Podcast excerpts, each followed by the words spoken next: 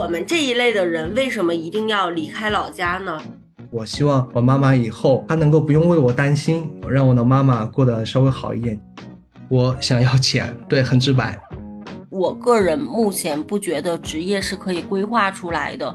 慢慢尝试去脱敏，就是去做一些自己不愿意甚至有点不擅长的一些事儿，在有意识的往外面多扩一点点。就是你在不同的阶段一定要找到你当前你希望能成为什么样的一些榜样，找到适合你自己的自我教育的方式很重要。Hello Hello， 大家好，欢迎大家来到一人公司。那今天采访了一位新朋友啊，这是我去年十月份在老黄的这个新个体创业线下课上认识的新朋友。然后他很特别哈，我们这个经历的部分就由张宇来给大家自己介绍一下吧，来，掌声欢迎张宇。谢谢东东，大家好，我是张宇，目前是一名从业八年的独立保险经纪人，也是一人一公司在尝试做这样的一个项目吧。我补充一下，我为什么采访张宇，其实我身边有非常非常多的保险经纪人的朋友，但是我在线下见到张宇之后，有两件事情让我印象深刻。第一件事情是他做了很多年的内容，就是我是非常喜欢做内容人的，内容人其实怎么说呢，就是他会研究的非常非常的细，然后也会有特别的这种用户视角。那第二个就是在我们一起吃饭的时候，我觉得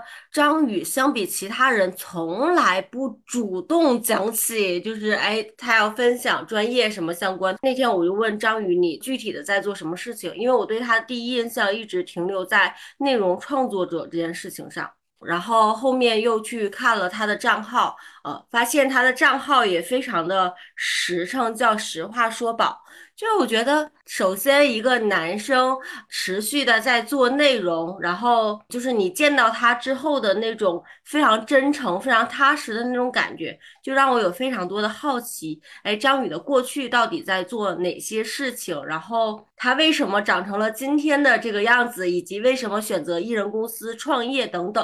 所以今天我们这一期就跟张宇来聊一聊他以前的这个过去十年都经历了哪些事情，以及在职业上如何进行多重探索啊、呃，完成了今天一人公司的这个闭环哈。嗯，谢谢东东介绍。呃，我先补充一下，其实我线下呢就是很少会主动的去说我是干嘛，除非需要去做自我介绍啥的，就是我会简单的去讲一讲、oh. 那第一呢，因为我自己是有点社恐的，对于保险这个职业，其实我看到了可能很多它营销性非常明显的，就很希望在各种各样的一个场合去主动说自己是干嘛的这样的一些伙伴，但是我感觉就这种方式可能不太适合我，就我还是更倾向于就是我自己给自己有一个定位，就是做一头安静的内容奶牛，我可以通过文字通过视频这种方式让别人来认识我。对，嗯嗯嗯嗯，很棒很棒。我觉得谢谢张宇的补充，就是很多朋友私下找我说一人公司能不能采访一位保险经纪人，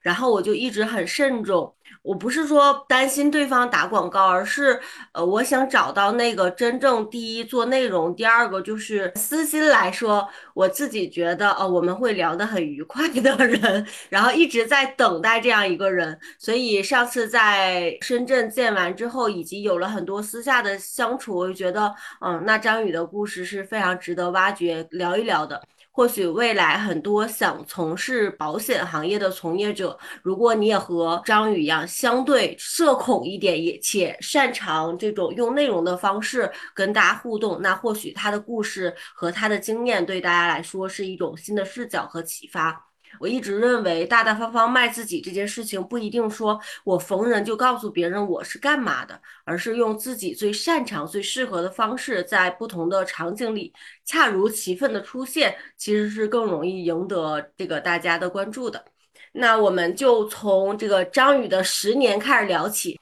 张宇有一段很棒的，我个人觉得我很想去聊一聊的经历。张宇说他是大凉山出来的，因为我在四川待了很多年，就是好像四川的一切都会让我感觉到莫名的熟悉感，所以其实蛮想跟张宇聊聊真实的大凉山是怎么样的，然后你从小的教育资源是怎么样的，以及你后续的求学之路是怎样的。那张宇就先跟我们聊一聊你在大凉山的部分吧，就是他和外面报道的那些贫富差距特别大呀，教育资源很稀缺呀，然后整个的这个对教育的重视程度相对弱一点，方方面面这些外部的报道信息是否真实，你真实的小时候成长的体感是怎么样的？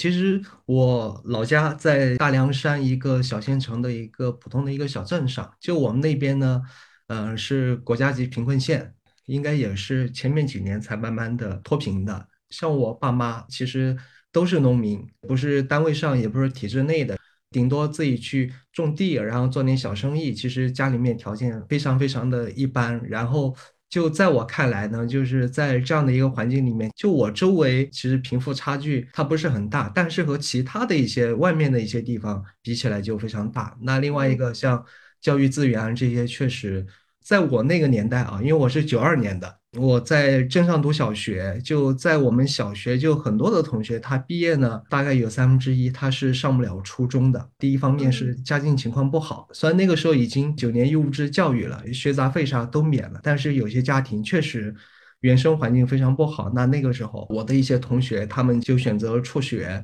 在家里面去帮父母干一些农活儿，那稍微年纪再大一点点，就是去外面或者说去一些小馆子里面去打工，大概是这样的。那在初中这样一个阶段，你再上到高中其实是要考试的，有中考嘛。在那个时候其实像我们班哈，就我我以前我是也是在我们那个镇的一个中学来读书，大概有四十多个人，就真正考上高中的应该十个人左右。也就是说那个时候其实大部分人还是上不了高中的。那在高中呢相对会好一点，因为赶上扩招了嘛，就很多的一些可能成绩没那么好的也能够上个大专呀，成绩稍微要好一点点的可能就会能上个二本呀，上个一本呀这种。但是在我高中就是我那个班呢，其实是在我们那个县城里面，就文科班应该是属于第一第二的那样的一个班。就是在那个时候其实本科率呢加上什么少数民族照顾分什么的大概能够达到 百分之五十 以上。对，所以其实从我这样的一些环境来看，其实我周围接触到很多同学，特别小学初中他们有相当一部分是上不了高中的，那有相当一部分就是很早就自己出来去打工。像我周围很多以前的一些同学啥的，现在娃都已经上小学了，对有些可能还上初中了，就结婚生育比较早的。嗯嗯嗯，我觉得张宇聊这一段的时候会让我回忆起很多小时候经历。我虽然是在东北农村出生的，但是其实这么一说下来，我们俩小时候的环境是相似的。就是我毕业之后去南方认识的朋友完全无法理解我小时候的生长环境。你刚才说升学率这个点，我农村老家第一个小学一百人左右上大学的不超过五个人。我后来和我父母就是去城市里面打工，然后换了一个呃，在这个城市里面也也是郊区里面的这种小学，我们当时也是一百人，就是真正上大学的比例也不超过百分之二十。所以刚刚你聊到这一段的时候，我还是蛮感慨的。就是以前大家都觉得，或者嗯成年之后认识的朋友觉得受教育这件事情是自然而然的，至少大家都有个专科本科毕业，但是不上学的比例其实非常非常的高。即使今天可能我再回我的老家，和你的情况差不多，就是像三十多岁现在没有结婚状态，就是非常的少，可以说是几乎没有了，就是大家都可能孩子都是二胎三胎的一个状态。嗯，为什么聊聊这个情况呢？我其实在今年做这个节目的时候有一个非常明显的感受。呃，我现在采访艺人公司的这些嘉宾，大多数还是受过不一定是精英教育，但是也受过比较好的教育，然后大家有足够多的这种尝试试错成本和试错空间，然后有非常多的机会可以去提升自己的眼界。所以当我意图去寻找一些出身比较一般的朋友来做这个节目的时候，我发现这个样本量是相对比较少的。当然也不知道是不是跟我这个相处的做知付费的这个环境相关哈。啊，所以这一期跟张宇聊一聊个人经历的部分，也希望听到这一期节目的这种职场的朋友，或者甚至还是在上大学的朋友们多去尝试。我觉得过去的出生确实在一定程度上影响我们探索世界的这个勇气或者这个盘缠，但是我觉得只要我们一直持续出发，在路上就会像今天的张宇一样，可以实现自己的理想人生。所以这一期节目说一下大概的背景，会聊一聊这个部分。嗯，我其实还没有实现理想人生，只不过对有这样的一个初步的一个方向，然后现在也是慢慢的就是属于一人公司的一个创业者。其实我从公司离开没多长时间，大概两三个月的这样的一个时间才离开，然后现在是在探索。哦，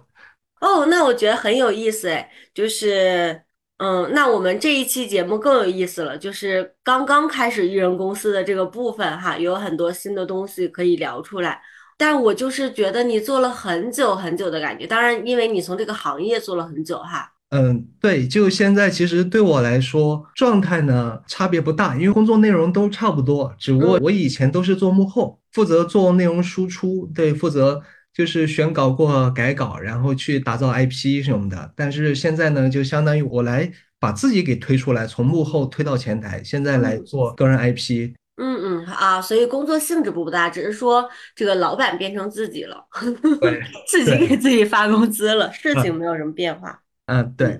嗯，好的。那我蛮想问问张宇，就是我们这一类的人为什么一定要离开老家呢？就是先说说你的视角吧。嗯，就我这里可以给大家很坦诚的说，其实我小时候的一些经历啊，促使我真的非常非常希望，就是我一定要离开老家。为啥呢？因为就是刚刚说，第一就我家庭其实条件不是很好，那第二就是我家里面其实周围的那样的一个环境，毕竟是小社会嘛，都是一些熟人啊什么的。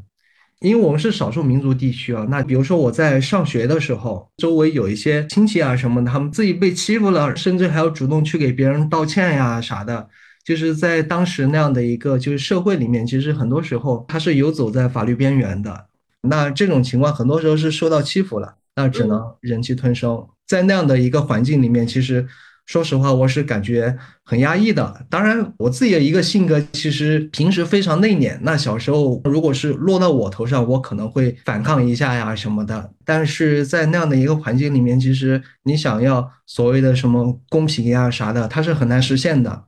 那第二个呢，就是我不愿意未来毕业以后就是再继续把自己未来好几十年就花在这里。当然就是给家乡做贡献是另外的一回事儿，因为在我看来，就是你有什么样的一个能力，然后就去做多大的一个事儿。其实我只是一个很普通的一个小镇青年，那有机会走出去，那我就想趁着在我自己对还有一点点勇气还有一点能力的时候，多去看看外面的世界。那到了一定的阶段，再回家里面去提供一些价值呀，或者说给我从小生长的这样的一个环境去带来一些正向的一个影响，就这种方式可能会更好一点。但是你说让我很长一段时间生活在那样的一个环境里面，其实我感觉这个人呢，他可能是会变形的。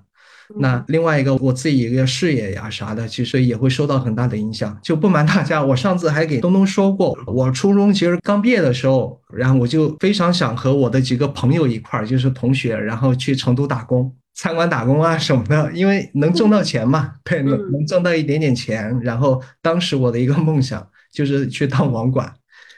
对，就真的因为我以前我喜欢打游戏啊什么的，我感觉家里面有一台电脑真的是太太太幸福了。但是呢，大部分家庭其实是没有的，那怎么办呢？当网管这种你可以天天碰到电脑呀啥的，对，打游戏啊干嘛。所以我当时我梦想真的是那样子，但是后面到了高中到了大学以后，就发现其实那个梦想它更多的是我当时的一种欲望的一种体现。现在发现就就就感觉对很好笑，因为我们才三十出头，然后去聊二十年前的事情，我感觉既遥远，然后想起那个小时候的梦想，还蛮好笑的。我接着张宇说一句，我刚才脑海中忽然想起，我小时候就是七八岁、十岁以前，我的梦想是当一个大巴车售货员啊，就是那个大巴车售票员。啊、对，你就觉得你可以跟那个车可以去很多地方，以及见不同的人。就是那个小时候的梦想，其实都还蛮简单。现在想想有一点好笑，但是又是每个人就是挺童真的那个部分。听到这儿的朋友，到时候也可以在评论区留言下，你十年前、二十年前、十岁以前的那个小梦想到底是什么？挺有意思的，对，是的，是的，嗯。那刚才张宇聊到了，其实我们说为什么一定要离开老家，有各种各样这种复杂的成长背景也好，或者社会关系也好，哈。你觉得在离开老家这个动作上，或者这个行为选择上，有什么对你影响比较重要的人吗？呃，影响重要的人，首先最重要的就肯定是我妈妈，嗯、因为在很小的时候，就是我我妈妈嫁过去，她是受了很多的一些欺负，吃了不少亏的。她的性格呢，也不是非常强硬、非常刚毅的那种。在那个怀我之前，包括那个生下我以后，就很长一段时间，其实她在家里面地位是比较弱势的。那第一，就我爸挣钱呢，会相对更多一点，因为他以前在矿山上面就给别人去当一些管理啊啥的，就挣到过一些钱。但是我爸呢，就是在那个时候他其实是个妈宝男，他把挣来的钱就大部分都给了我奶奶，然后还给我一个叔叔，就后面呢导致给我妈就关系就处理得非常不好。因为我记得非常深刻的一个印象啊，就是我妈妈应该是大概怀我八个月的时候，那那个时候马上过年了，但是我爸呢就没给她钱。因为我我妈那个时候其实她是在家里面嘛，就操持家庭，其实是没有去外面做生意啊干嘛，所以她的收入来源主要是我爸那边来给。但是我爸呢就当时是没给她钱，好像是给了非常少的一部分，还说没给啊。那我妈那个时候过年你需要钱嘛，需要那个置办年货呀干嘛的，或者说给长辈送礼呀啥的。那那个时候他为了去挣一点点过年的钱，就是冬天自己去找一些朋友去借了一些钱，去隔壁的一个县，嗯，然后去批发甘蔗来卖。当时我们是租了一个门面啊，嗯嗯，临时租了一个门面，就是过年这几天就在那个小的一个门市里面去在镇上卖甘蔗。然后冬天就是因为担心小偷呀啥的，我妈那个身体就是也不允许她在那个门面里面守夜呀，因为冬天很冷，那个时候只有几度吧，在南方其实是比较湿冷的，所以就找我小舅舅裹了一床那个棉絮，对，一床铺盖，然后就睡在甘蔗堆上，然后就是这样这几天就慢慢过来了。当然这个只是一个细节啊，因为在那会儿啊，就我妈跟我说，就我是有姐姐的啊，就我姐姐在我我家那个环境里面，她是非常典型的，就是有一点点重男轻女的这样的一个特点。那当时就我我还在我妈妈肚子里的时候，当时因为有个熟人，她就找一个熟人医生，那个医生说我是女儿，然后就家里面他们就建议就把这个孩子给打掉，我妈就坚决拒绝，就坚持把我给生下来了。然后生下来又很高兴，但是就我知道这段经历，就感觉，嗯，我妈妈她是非常勇敢的一个人。那第二呢，就是她在遇到了很多困难的时候，她是能够去各种想办法，对，去把这些问题给解决掉。她其实整体是一个非常乐观的，所以我从小啊就受到影响最大的一个人就是我妈妈。对，那。那另外一个呢，就是为啥想要去走出来？那第一个就是我希望我妈妈以后她能够不用为我担心，就是老家这种收入想要让我让我的妈妈过得稍微好一点，其实不太现实。那我就想外面去多出来闯一闯嘛，多来体验一下不同的一些工作，这样可能我未来也不会后悔呀干嘛的。所以这个是我妈妈她影响我的一个很大的一个部分。那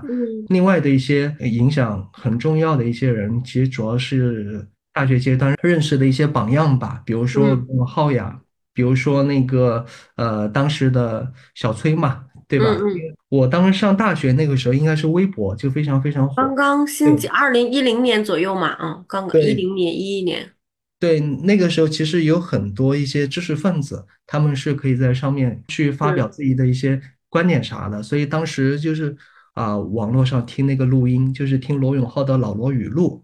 啊，哎，感觉这个人非常非常有意思，就是当时感觉他是很搞笑的啊，嗯嗯嗯，就是他给新东方的一些同学上课，然后他讲的一些就是一些录音呀，被那个学生给发到网上来，就是火了，所以我大学四年就是最重要的一个娱乐活动之一，就是每天晚上去听这个老罗与若兰睡觉，所以说他的一些影响还比较大。影响比较大是怎么样表现呢？就是他就是一个不装的人，对，在我看来他有非常多的一些缺点啥的，但是他不装。因为我大学我学的新闻嘛，新闻里非常重要的一个核心原则就是真实，真实就是真实。所以那那会儿我我的梦想已经变了啊，就从网管就想要变成一名记者，对、啊、对，所以那个那个时候，那个受罗永浩呀，以及受小崔，小崔也是实话实说嘛，包括我来做自己实话说宝这个栏目，也是很大一部分是受到他的一个启发。在那会儿，其实有很多的一些知识分子，包括南方报系那那会儿，其实还有一些有价值的一些内容在。就在我看来呢。嗯，主要就是受到那些影响吧，所以我大学其实是一个相对比较叛逆的，因为我小学、初中、高中，虽然说喜欢打游戏干嘛的，但是还不是算太越界，就是仗着自己有点小聪明呀，干嘛的，也不会说大规模逃课啊，干嘛的。但是我在大学其实，特别是从大二的时候开始，我就发现，至少在那个上课学到那些内容，它是很难对我出来社会有一些帮助。所以那会儿就是我自己去图书馆去看一些杂文呀，看鲁迅呀、胡适呀，还有一些三联呀、南方，包括那个老六的读库这样的一些内容。我感觉这个可能是对我以后成为一名记者，它有一些帮助。当时我我还没讲过啊，就老六。不知道大家有没有听说过，就张立宪，就是读库的，之前还是比较有影响力。我大一下学期吧，那个时候我看他在招人，招司机，因为那个时候我非常喜欢看读库哈，对，然后我就给他发了一封电子邮件。他那个司机呢是在，就是工作呢是在北京，非常吸引我的一个点呢是。我感觉他这个人很有思想，对，然后在做有意义的一些事儿。他的读库那个价值确实非常高。那第二呢，就是当司机，呃，你平时你就守着守着那个仓库的一些书，对，你大部分时间你是可以拿来看书或者自己学习的，就非常非常吸引我。所以我当时就给他写了一封求职的一个邮件，然后没没录取啊。他后面还给我回了一个大意，就是说你现在呢还是先在学校就好好学习。嗯嗯嗯嗯。哎，我觉得你这段经历特有意思。你前面讲的时候，我想，哼，你看我一会儿总结的时候要说，知识改变命运吧。如果不好好读书，网管可能就真要去实现网管的梦想了。因为考上了大学，然后开始变得有新闻记者的这这个这个梦想。也不是说这两个职业有高低贵贱，但是因为你开始所处的环境不一样，你的梦想有了多元的选择性。因为你上完大学依旧可以当网管，那同时呢，也也可以去做新闻记者，选择变多了。结果你说着说着说，哎，那个也不怎么上课，出去读书。所以在这儿的时候，我在想，读大学到底这个有没有用呢？就是这也当然也是我自己的一个思考，我我确实也没有在大学里好好上课，嗯，然后做了很多的这种课外实践，啊，参与了一些什么就是创业路演之类的。所以你刚才讲到这儿的时候，我就觉得，如果在听咱们这个这一期播客的大学生朋友们，就是书还是要读的。你看张宇他是去图书馆读书的，对，千万不要觉得大学没用，有些可能没那么有用。当然，如果一些专业课的研究啊，如果能遇到非常好的老师，还是很有用的啊。我这儿补充一个小小信息点，我不知道张宇介不介意啊。我是二本，我是一个普通二本院校，然后呃，张宇的学校好像也相似。我觉得也有一种因素可能是。嗯，这个院校的相关，因为身边接触到，比如说复旦、清华、北大，有一部分人就觉得他们的专业课挺好的。然后我自己确实也没上，没有资格来评论我们学校的专业课好不好。嗯就作为学生嘛，其实自己的真实感受最重要。你不管是在哪个学校，嗯，在我看来，其实我们学校以前有个非常非常厉害的一个老师，就那在当时在微博也是有一定影响力，叫宋时南。嗯，哦哦哦哦，我在成都见到这个老师，非常非常有意思啊。嗯，对，但是我很遗憾，就是他只在我们学校教过四年，就我刚进入学校那一年，他就那个转到其他学校去教书去了。天哪！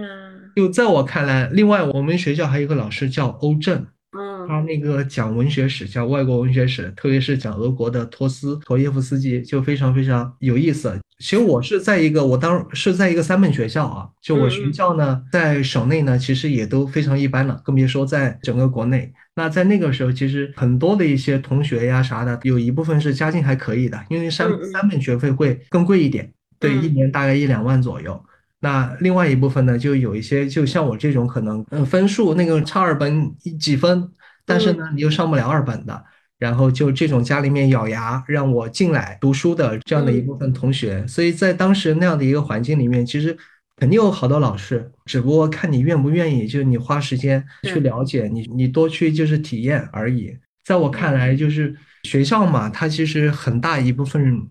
像我就不能把我自己不爱学习或者不上课然后归咎于这样的一个环境。对，嗯嗯，我想表达这个意思。对对，我我理解，就是我觉得确实每个人学习的方式和环境是非常多样化的。对，章鱼，我们聊到各自的这个部分的经历，其实也是想表达这一点吧。我觉得找到适合你自己的这个自我教育的方式也很重要。嗯。然后你刚才提到那个宋时南，我觉得哎呀，世界真的好小啊！我在玉林的一个小酒馆里听他做一场分享，啊、然后觉得他是一个非常非常真实的文化人，呵呵，很有意思。呃，我还没见过他，但是以前是看他的文章啊啥的。对，不过那个小酒馆，我以前在成都就经常去，因为我我喜欢看演出嘛。嗯，就我大学还有一部分时间就主要拿来去听民谣呀、听摇滚呀，就是国内的，还有一些国外的啥的。就在那个时候，其实对我的影响还挺大的。对，因为在在那会儿，其实就做新闻啊，就特别是做记者，你会发现其实很多时候呢，不同的一些记者他的一些就是功能性是不一样的。对，有些人他其实可以在一定的范围内尽可能的去表达自己的观点，但是你在不一样的一些单位啊啥的，其实你的观点就会受限。那这个时候其实对我来说，特别是在学校啊，因为当时我尝试去去那个去申请过做校报的一个记者，当时那个我我好几个同学他们都进去啊，但是我没进去。因为我当时我写的一些呢，就可能不是比较正向的，我说的可能是我自己看到的一些，就学校里面的一些不好的一些。对，我觉得我是一个指出问题，然后然后提出建议的这样的一个人，但是发现啊，那个记者站不需要我这样的一个人，所以当时其实会有一点点小的一些失落在。然后再加上那段时间，其实特别我了解到很多做那个调查记者呀啥的，其实他们的生活是其实是不太好的，你有一些就甚至会付出生命呀。另外一个，就我以前有知道一个记者啊，就我没记错应该叫王克勤，应该是国内调查记者第一人。嗯，对，他那个时候其实为了去做出很多有价值的一些新闻，他的生命时刻都在遭受到一些危险的。后面呢，他也转去做公益，就是去做关注尘肺病人的这个项目，在呃名字叫大爱清晨。所以我了解到这样的一些，就是我很崇拜，就感觉他们很厉害的一些记者，但是因为各种各样的原因就不能再继续在这个行业里面去待下去。其实在那个时候我我就已经想通，就是做记者呀，其实呃，你可以把它当成自己的一个兴趣，但是呢，如果想要靠它来谋生，特别是对我这种父母都是农民，老家是在农村的这样的一个人来说，其实我感觉对我家里面可能也会造成一些很大的一些压力。对，所以我当时从大三吧，大三开始也就彻底那个没有没有想过再去当记者呀干嘛的。嗯嗯，再次打消了这个梦想的念头，是吧？那我其实挺好奇章宇的一点哈，我先说一下背景。我其实大学毕业之后，然后尝试过十多种职业吧，然后换了二十来个老板。我每次跟大家聊的时候，大家觉得不可思议，但是其实我回过头来就是，嗯，不管是我过去的这种家庭环境也好，或者我这个接受的教育很。我没有做过什么职业规划，你问我热爱、喜欢、擅长这些东西，我完全不知道。我大学毕业的时候觉得找一份工作，然后一个月能赚多少多少钱，好像就很好。但是从我今天做的这个事情回过头来看，我十年前的很多选择，我是觉得很不可思议的。那同时我也想问问张宇，就是我们这一群离开家乡的人哈，就是你你毕业的时候是一开始非常有明确的目标，说我在某一个行业或者职业上我就深入的扎根下来，然后得到了今天的一些成绩，还是说其实你也经历了一些探索？就是能跟我们分享一下这个部分吗？好呀，我当时我大三的时候，我在那个工地上当保安，当几个月。真假的？对，当当了两三个月保安吧，就因为那个工资工资还可以，工资还可以，就三千三千块钱，然后包吃包住，就是平时需要熬、哦、十年前熬夜，对，嗯，熬一下夜，就是可能有一些那个拉货的车要给他们开门呀，防止一下小偷。然后不定时去巡一下逻呀，那大部分时间其实我是可以拿来就是看书，因为我当时我家里面希望就我考公务员呀，考银行呀啥的。嗯，对，那个时候因为我刚好在学校里面，其实我也没太太多的一些，比如说你实习的一些机会呀啥的。那我在想，那我还不如就当个保安，我存点钱嘛。那那个时候我还可以就是对看看书啊，干嘛的。嗯，因为我那会儿就大学其实谈对象嘛，也挺花钱。嗯，虽然我家里面就一次性他是给我就三个月的这种生活费，那我经常就是可能不到两个月就把这个生活费全部花完，那我又不敢找我家里面要，就不好意思要，那我就自己去学校里面送外卖呀啥的，就送过很长一段时间外卖，就是因为送外卖就是你中午中午饭晚饭他是管的，嗯，他是管保的，然后一天也能挣个几十块钱。对，后面哎，我发现那个当保安他比这个公安要轻松，第二就是对，第二你拿的钱还要相对更多一点，所以我当时我在那个工地当了几个月的那个保安。对，那对要毕业的时候，其实我对以后的工作呀啥其实没有一个明确的规划的。那会儿有一个支教项目特别火，叫美丽中国。嗯嗯嗯，对。对我我看到有一些就是伙伴，然后一些支教老师去我们大凉山支教呀，去云南呀，对这种教育资源可能不是太好的一些地方去支教。那当时呢，我也想去支教，然后甚甚至我也写了那个申请书，不过最后呢还是没提交，因为我我发现就是支教它给我带来的个人价值感非常强，但是给我的收入呀，给我家庭带来的帮助其实非常有限，所以我当时考虑了很久，我就觉得做公益呀，类似于做支教这种就是有社会价值感的事，那我肯定会去做，但不是当前的那样的一个阶段。因为当前其实我三本读完也是花了大概十万块钱左右，其实在在那个时候在成都周边，那付个首付啥的应该是可以的，但是我家里面把这个拿来支撑我读书了。其实我当时想的就是我要尽可能的独立，我不再找家里面要钱呀干嘛的，所以我就其实就出来去体验了一些工作。然后其实我换工作也不少，也大概我没数啊，那十份十份左右应该是有的。所以我自己当时就毕业以后其实也换了不少的一些工作，也是各种各样的折腾。对，哎，那我这好奇一点，我我先好奇刚才回复做保安这个，你这你还是真的有点牛逼的。就是呃，你在大学时，因为我在大学时期也做过各种各样的兼职，比如说在那个步行街上去那个卖娃哈格瓦斯啊，然后去卖新生的床垫啊，我也做过，嗯、呃，然后也做过一些兼职项目，但我发现那个时候。我没有那么的坦荡，就是嗯，我觉得会有一些面子问题。对，所以其实我蛮想问一下你这一点的，就我可能比如说我上大学时期在学校里面，我当时有一个基础的决策点，就是我绝对不在学校里面做兼职项目赚钱，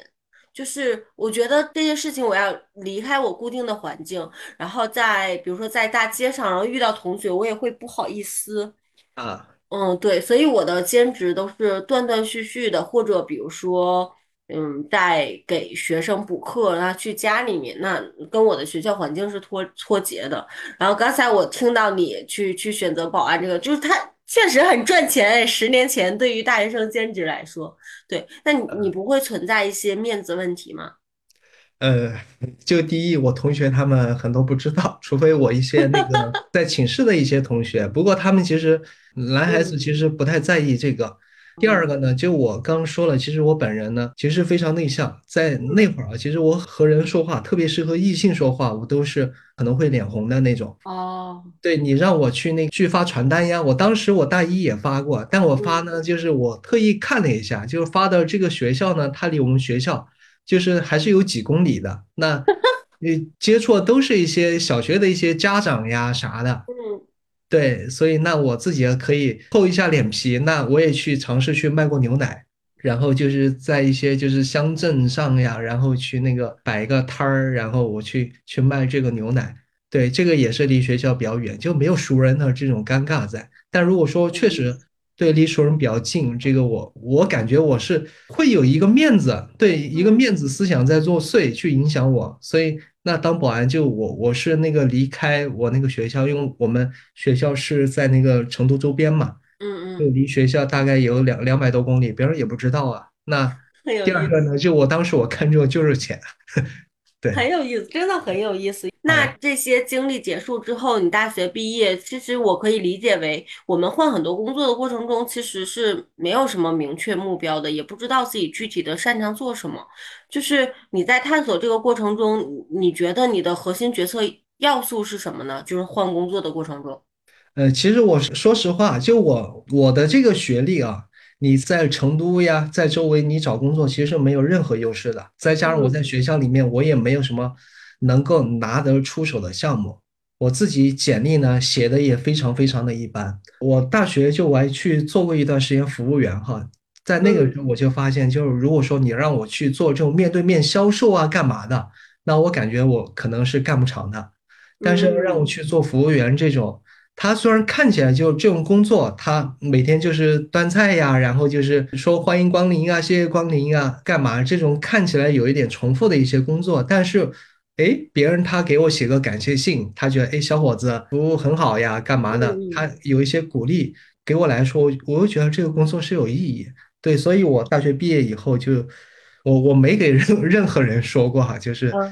我在那个青岛，当时我去青岛就是去那个海尔，然后当了几个月管培生。嗯，我感觉我实在受不了那样的一个环境，然后我就在，但我呢又不好意思再回成都啊干嘛的，因为我感觉都走出来了嘛。嗯，对，那我就在当地我找了一个就是服务员的一个工作，然后是在外婆家，嗯、应该吃过吧？对，就一家杭帮菜，就在那儿当当了几个月服务员。他那个时候说实话，就他强度有一点大，是有点累，但是我非常非常开心，那还能攒到一点点钱，让我就是从那里离开，然后再回成都，在那里去各种各样的去找工作呀干嘛的，至少我不用再找家里面要钱了嘛。对，所以在那个时候，其实我发现我的一个性格特质就是我要去做一些目的性没那么强，但是可以能够帮助到别人，也能收获到一定正反馈的这种服务类型的工作。所以我感觉我自己就是有一有一个服务型的这样的一个性格特质在里面吧。哎，对，哎，我也发现了，我发现其实我们俩有一些地方很像的点，就是好像在服务别人的过程中得到正向反馈，价值感还蛮高的。然后以及确实就是我现在回头看，小时候会让我觉得有一点点不好意思跟别人聊，但是今天我觉得我还蛮坦诚的点是，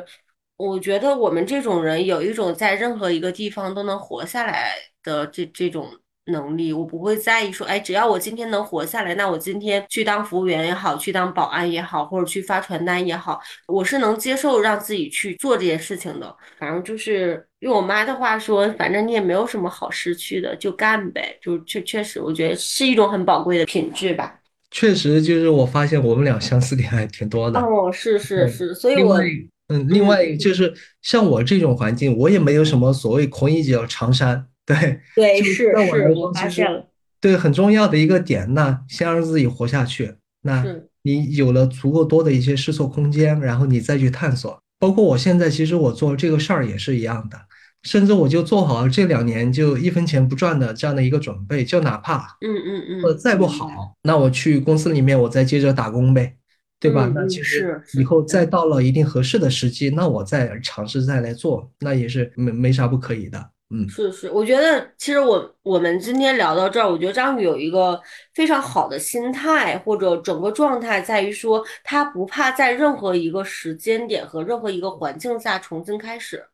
我觉得这可能也是过去我们的这个成长环境带给我们的独特性哈，嗯，对，我觉得这一点挺宝贵。对于很多想呃辞职转型或者开启艺人公司的朋友来说，我个人反倒觉得不是资源或者资金，呃，甚至是这种这个能力技术的问题，很多其实是一个心态的问题。你愿意尝试一下，甚至也接受说我尝试之后，大不了再去找个班儿上，或者大不了再怎么怎么样。我觉得如果有这种就是心态的准备，问题不大，真的。我觉得很多人的核心处理的是第一个心态的问题。对，其实我是有一点点敏感的，但是这几年呢，也在慢慢尝试去脱敏，就是去做一些自己不愿意，嗯、甚至有点不擅长的一些事儿。其实包括我去那个参加线下的一些培训呀，或者说去参加一些聚会呀，嗯、我也在有意识的让自己就是往外面多扩一点点。就如果人多可能对我来说是一种消耗，但是呢我时不时的还是要让自己就是出去出去一圈，这样的话才可能就不至于让我变得有更多的内耗呀，或者说越来越敏感呀什么的。因为其实老罗他非常影响我的一个点，就是他自己本身就是一个内向型人格，但是他做演讲那些就做的也非常好。他呢自己分享，他就是一个尝试让自己去做一些不愿意做的事儿，然后让自己不断的去脱离敏感，对，是这样子。是是，我我觉得挺有意思的。反正就是刚才说的心态这个部分哈，就每个人其实还是有自己的资源优势的。那刚才我们聊到了你其实是做过多种的职业尝试，什么时候或者什么契机下你开始说哦，我很擅长做这个事儿，然后我可以持续的干下去？大概是工作三四年以后吧，因为工作前三年其实那个时候当服务员，然后卖电视呀，就是去当过那个物流公司送货员呀，然后去卖过课程呀，还有去卖过那个小天才手表呀。你这个行业真的挺多的。因为我能找到的一些岗位其实真的不多，要么就是去一些餐饮店呀，要么就是去这种就是一线，然后去做偏销售的。当然我做的说实话我做的不好。那第二呢，就是我自己的状态我也感觉不对，在那个时候。嗯、那后面我我有一个朋友，他以前在那个在保险公司就做内勤，然后他给我说，就现在成都有一家那个保险公司，那个你做客服那个收入也还可以，那会儿应该有个四千多吧。嗯，我当时想着，我现在我做销售啥的，其实你很多时候也就是拿的一些三四千的这样的一个收入，你在成都其实一年也攒不下多少钱，对，不让家里面要钱已经就是很难了。那在那个时候我就想着，那何必做销售又很内耗，那我对我我就不如我先去那个保险公司，我去做一下客服啥的，并且呢我是给别人，就是不做销售，我就是打回访电话呀什么的，对，我也不会有什么那个不自洽的一些对一些点在，对，我又不用去推销什么给你，对，你已经是买完了，我给你来做回访，就回访这个产品到底怎么样，对，你有没有了解一些条款呀啥的。就我感觉我在做的是一个在帮助你的一个事儿，对，在提醒你的一个事儿，所以我当时做的其实体验还可以，所以在那个时候就做了做了几个月客服嘛，然后客服又慢慢的就公司内部有调岗的机会，就调到了那个做内勤，然后呢，大概就在做内勤做了两年多吧，两年多的一个时候，就我发现其实我周围。嗯，当时那家公司其实它是一家，就是当时是那个一个健康险总公司，就当时那个 title 还可以，哎，说什么就全国那个保险集团，然后这个总公司的一个什么内勤内勤老师啊，干嘛的？但是，嗯，发现自己其实收入非常非常的有限，它只是一个稳定的一个收入。但是我看我周围有一些那个同事啊，他们有一些就比如说是，嗯，海归嘛。对，海海归回来的，然后发现他做这个事儿，就是你前面三个月掌握的技能，你后面接下来好几年甚至十几年都会接着重复去用这个技能。发现他就把这个工作当成养老的，但但是我条件不允许呀，然后我又想着就是该怎么样去做，是不是要转行呀，干嘛的？然后那个时候也是慢慢去接触，就是互联网运营呀，也报了一些课，就也买了一些书，就是。也在那个时候真正接触到就是呃运营，也在那会儿开始认识了就黄有三老师，对、嗯、那还有个契机呢是啥，在那会儿其实我还在公司里面，我是没有多大的一个积累啊，让我再去什么裸辞干嘛的。那会儿我尝试写过公众号，对，还没提过，写过音乐的那个乐评的公众号，对，但是写写写了几篇，反馈还行，但是烂尾了，因为我发现做这个事儿它是一个兴趣驱动的。对，如果说你很长一段时间没有一个稳定的一个收入，那其实这个事儿你也做不长久。那第二呢，就是我在线上去参加一些就是学习营啊，在那会儿就是当时在里面，我从学员然后做到助教，后面呢就是有一次阴差阳错的机会吧，就让我就是在群里面去分享。我发现有一些朋友他听到我的那个我说我在保险公司就做内勤这样的一个经历，他就有有一些朋友就想让我就分享一下就怎么样去买保险哦，对，这样这样的一些嗯这样的一些问题，所以那会儿我就刚好在那个社群里面去做了一个分享，然后我发现就整体反馈还可以。那第二个呢，就是我不用去专门再重新转行从零到一开始啊什么的，因为那会儿其实工作已经好几年了，我觉得就我在这个工作环境里面其实也是有一些能力的，能掌握到的一些就是能力，在那会儿我也不想把它放弃掉，所以刚好就接触到了互联网运营再加保险这样的一个环节。就在线上我发现其实你做这个事儿它是有市场需求存在的，然后也通过那样的一个分享经历吧，让我慢慢的尝试就是我是不是可以去做一下互联网保险互联网保险运营这样的一个职业。因为在那那几年也开始了有这样的一些就是公司啊出来，后面我发现就是大部分都集中在那个广东。我受到当时的一个老师的一个影响，他有一个观点呢，就是说嗯，你找工作就要么呢你本身学历呀、啊、项目经历啊足够优秀，你能去到头部公司，但大部分人其实是没有这个资源的。是。那第二个呢，就是一些头部公司他有一些就是牛人，他其实是自己出来有一些项目，他自己出来在创业呀什么，那这个时候对于本身没那么多积累和资源的人来说，其实你是有机会去近距离的去向这些牛人来学习，因为向牛人学习是成长最快的一种方式嘛。当时这这是当时那个老师说的，那我自己这几年的一个体验也确实是这样子的，所以我当时就抱着这样的一个想法就来到了广东，就去了一家我觉得我愿意长期去和他学习的一个行业前辈，去他身边，然后去做互联网保险的一个内容，然后也是慢慢做着做着，就是到了现在自己出来做艺人公司。嗯嗯嗯嗯，那我觉得这儿其实有很多信息可以挖的。对于呃，我听下来，其实张宇是因为你的一个朋友的介绍，然后机缘巧合的进入到这个行业。然后后面又因为认识一些老师，一些这种信息或者价值观，你选择了去广东。那这儿有个非常重要的点，嗯、就是张宇一直很谦虚哈。据我所知，我也跟你确认一下，其实你离职的时候在在职场到百万了，是吗？坦白讲，我职场的收入是没到，但是加上我其他的一些收入是，对，是接近的。嗯嗯、就是在职场期间，整体的收入接近百万了。嗯，工作还有副业。嗯嗯，对，那对，那就是这个部分，其实我觉得是可能我们这一期播客的很多朋友，呃，需要了解的。我们稍微拆一下，第一个部分就是你一开始进入这个职场或者进入这个行业的时候，你作为内勤的身份，一个月是三四千的，然后到后面这个主业加副业到百万，就是这个阶段发生了什么？我们算一下，大概翻了二十五倍吧。呃，很重要的一个点。就是我自己，其实我我来广东这边，我也换换了好几份工作。嗯嗯，对，因为我刚开始来啊，我是在广州一家公司，那个时候工资五千多，比成都稍微有一点点上升。嗯，但我做那个事儿呢，就是其实我要负责去做内容创作啊这一块了。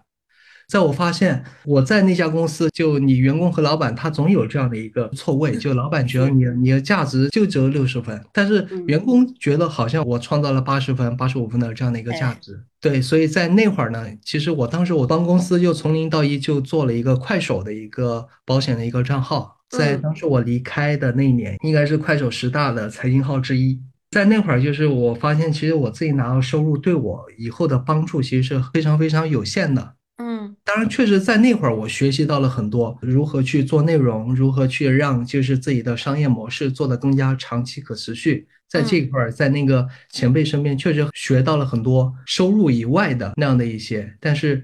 发现就过了几个月我还是要更现实一点点，所以我后面就跳槽，然后跳槽去了一家上市保险经纪公司，就是月收入就慢慢到了一万多一点点。嗯，在那边呢，就它非常非常稳定，然后你也能拿到一点点回报，但是就那样的一个环境里面，因为上市保险公司其实，嗯，它是有一个比较成熟的一个商业的一个模式了。嗯，对，你在里面你能发挥的一些空间其实也非常有限，所以我那会儿我做了一个 B 站的保险的一个号，就那会儿应该是最早做 B 站的那一批，在那会儿就粉丝大概能达到第二的这样的一个位置。嗯嗯，后面也出来，就我又重新去换了一家公司，收入呢也有一点上升，大概年薪可能接近三十万吧，在那会儿。但是呢，就那那家公司我主要去做那个抖音，抖音慢慢做起来了以后，现在应该是抖音就是头部保险号之一。就我发现其实他老板呢，其实最开头我和他阴差阳错，就我最开头去那里面试过，他没要我。嗯，但后面呢，就是我从上一家公司离职以后，有个猎头找到我，又重新的就去那边去聊了一下，他也愿意给我去涨一点工资啊干嘛的。嗯，我我就说那就去体验一下嘛。那去大概待了几个月，我我又发现我我想要，其实项目经历了之前慢慢是有的，但是嗯。我想要钱，对，很直白。嗯嗯，对，所以我去上家公司，那样上家公司，他老板呢，就是也愿意给我涨薪。那很重要的一个点，他是愿意把那个项目提成这些会发给我，所以我那会儿就是收入比那个在前面的几家又有一定的上升，再加上在那会儿其实我那会儿主要做小红书嘛，就做小红书的一些号，嗯，就是现在应该也是头部之一。在那会儿就我收入有了一定的增长。那第二呢，就是我发现其实在那家公司要么就是做到高管合伙人的这样的一个位置，oh. 那要么呢就是你自己出来创业。在那会儿其实已经有一些机会了，当时有一些行业前辈啊就想要说那个投资，就让我自己出来，就自己来出来创业呀干嘛呢。但我那会儿其实我很需要钱，因为也慢慢到三十岁嘛，对，也需要就是多攒一点钱，想着父母以后老了。其实我爸妈他们是农村的，那个退休金非常非常的少，对，他们以前的一些收入主要是花在我身上，花在给家里面就是修房子呀，花在这些上面了，其实自己积蓄是不多的。所以我那个时候就很明确，我想要多存一点钱。然后在那会儿呢，我就尝试去做一些副业，就比如说和一些人去合作，去做一些就是保险的一些项目，嗯，再加上去做一些就是B端的一些咨询，就是和一些公司去做那个外部的一些咨询的一些合作，就去当他们的咨询顾问。对，这种形式 C 端 B 端都有去尝试，也是在这个时候就这些副业带来的收入是已经超过了主业，就这样加起来差差不多这个数。对，哎，我觉得很有意思。刚才你提到了一个很重要的点，就是虽然你在不断的换工作，但是其实你在快手上、抖音上、B 站上、小红书上都持续在拿结果。嗯，对，这可能也是我比较幸运的一部分吧。嗯，因为你现在让我重新再去做这种号，你很难，基本上不可能再能拿到这种结果了。就刚好我也赶上，就是我当时我觉得自己判断的还算准确，就是在不同的一个时间点，可能哪个平台它更容易拿到结果。嗯嗯嗯，对。然后当时我这样去选择的。那另外一方面就是一个钱的一个因素在，就是这家公司它既能给我带来一定的回报，那另外一个也能够让我尝试去拓宽我的一个能力圈，对，让我在不同的一些平台都可能能拿到一点点结果。那对我来说换多少工作其实没关系，包括我以前去相亲过啊，就以前有个相亲对象，他会说嗯，那你你现在到三十岁了，这个阶段已经换了不少工作了，会不会以后简历花了呀，再找工作啥的其实会不会很难呀。当时呢就我我想的，其实特别是我这种你毕业已经好几年了，那稍微就懂一点行的老板，他更多的不是说看你这个学历，看你这个就是稳定性啊怎么样，他更多的是看你的这个能力能不能解决他公司面临的一些问题。是的，是的，是的。对，所以我当时我想，其实对这个也没那么重要。嗯，是是是。那你在职场相对，比如说你非常明确，因为在不同的平台拿结果，你也是很谦虚啊，就是即使很多东西不可复刻，但是那也是你的成绩。就是在各个平台拿到内容的结果之后，嗯、呃，你觉得就是在什么契机下，就是你还是在职场相对稳定，获得不断的这个收入上的提升嘛？那在这种情况下，什么时候你决定开始副业，以及开始什么样的副业呢？嗯，大概是从去年开始，因为我之前其实我自己呢，呃，虽然平时主要做内容，但有些朋友啊，有些熟人他知道，就是我自己也在卖保险，嗯，对，然后他们有一些朋友就会来找我，但是我我也没有在朋友圈宣传过呀啥的，对，因为是的，那会儿我我想的是，我主要其实还是在提升工作能力上面。那这方明面白。有熟人确实他很想要去做，那我就那个花一点时间在上面去帮助他们，因为我哦，能力也很有限呀，所以我当时主要时间还是花在主业上。那也是从去年开始，因为我发现去年我在上一家公司待了两年，我发现已经到了一个天花板了。收入呢还是比较稳定，因为你之前已经提前占那个坑了嘛，提前也做出来有一定的规模，你哪怕就是说我不一定主要来做内容啥的，其实也能拿到还稳定的一些收入。但是，嗯，我我九二年，去年三十一嘛，嗯，就我更多的就考虑到，那我现在就是趁着我还有足够多的一些选择权的时候，何不就是又不用冒太大的一个风险出来，就是再尝试去做艺人公司呢？所以在明去年白。的时候，慢慢我感觉到了一定天花板，因为刚刚也说了，就是这种公司其实要么你就成为高管，成为合伙人，但是我发现在当时的那个环境里面就非常非常难。老明板白。的定位呢，你就是一个什么消防员一样，救火队长，嗯，对对，遇到问题把你找过来，那其实相对稳定了，他对你的需要呢，其实依赖性也不是那么强了。嗯对，嗯，所以明我白。我就尝试开始去探索一些副业，就做几个副业呢，就整体都还可以，至少是能拿到一定的结果的。只不过嗯有些副业是短期的，有一些副业是长期的。我现在做这个事儿，就是我之前的一个副业之一，就慢慢的把它从副业变成主业。对，所以我为啥会强调，其实我工作内容没多大的一个变化，只是说从幕后到台前。嗯嗯嗯，我觉得张宇今天我们这段儿访谈挺有意思的，这是我第一次跟嘉宾们能聊起和我小时候经历有共鸣的部分，我觉得这个挺有意思的哈，就是我没有那么多的资源，没有那么多背景，甚至没有那么好的这个教育环境，然后也没有一开始的这个明确的职业规划，如何一步一个脚印的开始往艺人公司这条路上走啊，未来走成什么样还不知道。我觉得现在所有关于艺人公司，至少在国内来说，它都是一种假设。至于未来组织形式变成什么样，业务规模变成怎么样的体量，大家都是一种猜测啊，还是一个非常新的这种商业模式也好，或者组织关系也好。那这期播客的最后，我还是挺想，呃，请这个张宇来给我们稍微总结一下，你觉得从大凉山出走，然后在早期的职场又尝试了那么多的职业，进行了那么多迷茫的探索，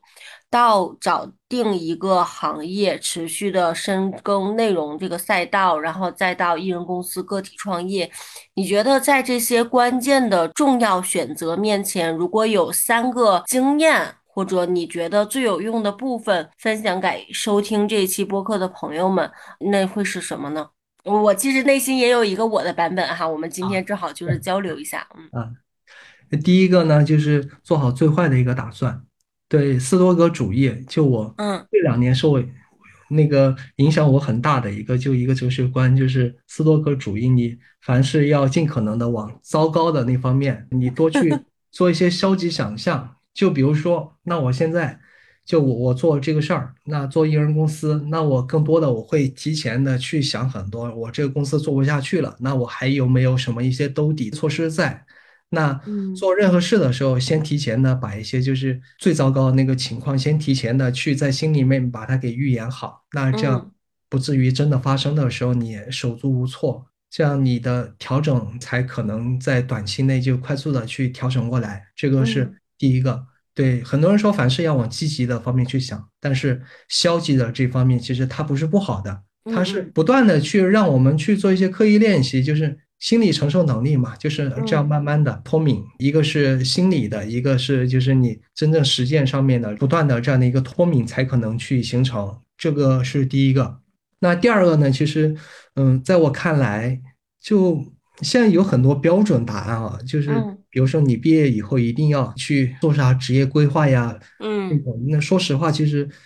我以前我也没做过什么职业规划，这个完全就真的是误打误撞。就我当时我只是在我当时有限的选择范围内，然后发现，哎，做比如说做客服啊这个事儿是我对我自己有一点点优势的，我的共情好像还可以。第二呢，就是我做这个事儿我是不讨厌的，然后也能攒到一点钱，就是在自己有限的一个选择范围内尽可能的去看能不能找到能结合自己优势的这样的一些工作或者说岗位，然后去探索。那这这这个是第二个。第三个呢，其实嗯很很重要的一个点其实就是向牛人靠近啊，对，包括这两年那个认识到老黄呀，包括认识到东东啊，其实在我看来都是这样的一个，就是你要不断的在不同时期去找一些特定的一些学习榜样。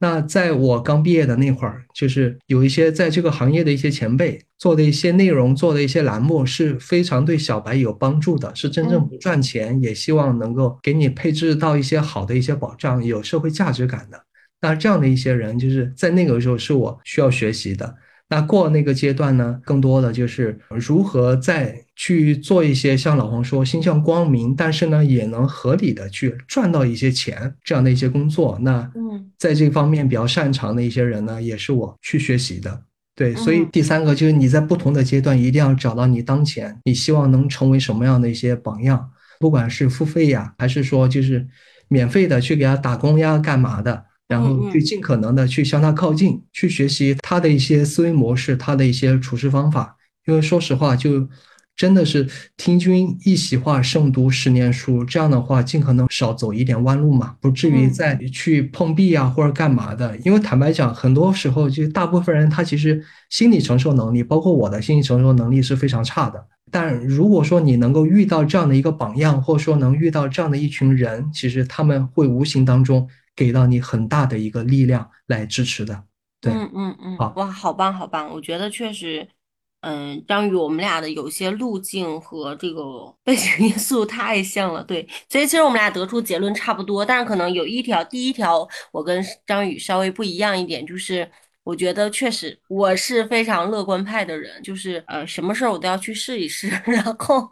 呃包括今天跟老黄做新个体创业这个事情，我们也始终保持一个心态，既然认准了这个事儿，万一就成了呢啊、呃、所以其实虽然张宇我们俩表达的方式不一样，但是其实那个背景的信息是一样的，就是他讲要那个最坏的因素其实是找到自己那个那个兜底，而我说把我们这个想法实践最大化，呃，乐观的去看。其实我个人感受是一件事啊，但是每个人的这个视角是不一样的，所以呃，但凡大家有一个自己的想法，然后就去试一试，就是万一就成了呢。然后如果能结合张宇说的那个点，就是做好最坏的打算，那个最坏的打算是不是你能承受的？我觉得我们俩结合这个答案，或许对一些人的这个启发可能会更全面一点点。那第二条也是相似的，那对我来说很重要的点是在不同的阶段寻找不同的老师或者学习路径。你觉得听播客很好，那你就多听听播客，你觉得认识一个牛人很好，那你线下多接触他，甚至争取一起共事的机会。我觉得在身边学永远都是最好的方式吧。然后第三个我其实比较想说的是，我个人目前不觉得职业是可以规划出来的，呃，和张宇说说的一样，就是现在很多的新兴的职业正在呃长出来。你今天学物流管理，你明天根本不知道这个物流管理到底缺不缺人才。而今天如果你觉得养小猫很有意思，你也很擅长养小猫，且你能帮别人养小猫，那可能照顾猫变成了你的一个新兴职业。所以把自己喜欢的擅长的事儿就是放到最大化，嗯，或许能找到你做自己的商业模式。好的，那我们这一期的播客就到这里了，谢谢张宇真诚的分享，然后也感谢这一期的碰撞。我个人觉得这是我们艺人公司录制以来最接地气儿的一期哈、啊，确实我们都不是站在肩膀上做事的，就不断的踩在自己过去的肩膀上一步步往前走，所以也期待这一期节目给同样出身背景确实非常普通，但有一颗向上的心，想让自己的生活越来越好的朋友们有一些新的视角和一些光明的启发。好的，张宇，我们一起跟大家说拜拜吧。好，谢谢东东，大家拜拜、嗯、拜拜。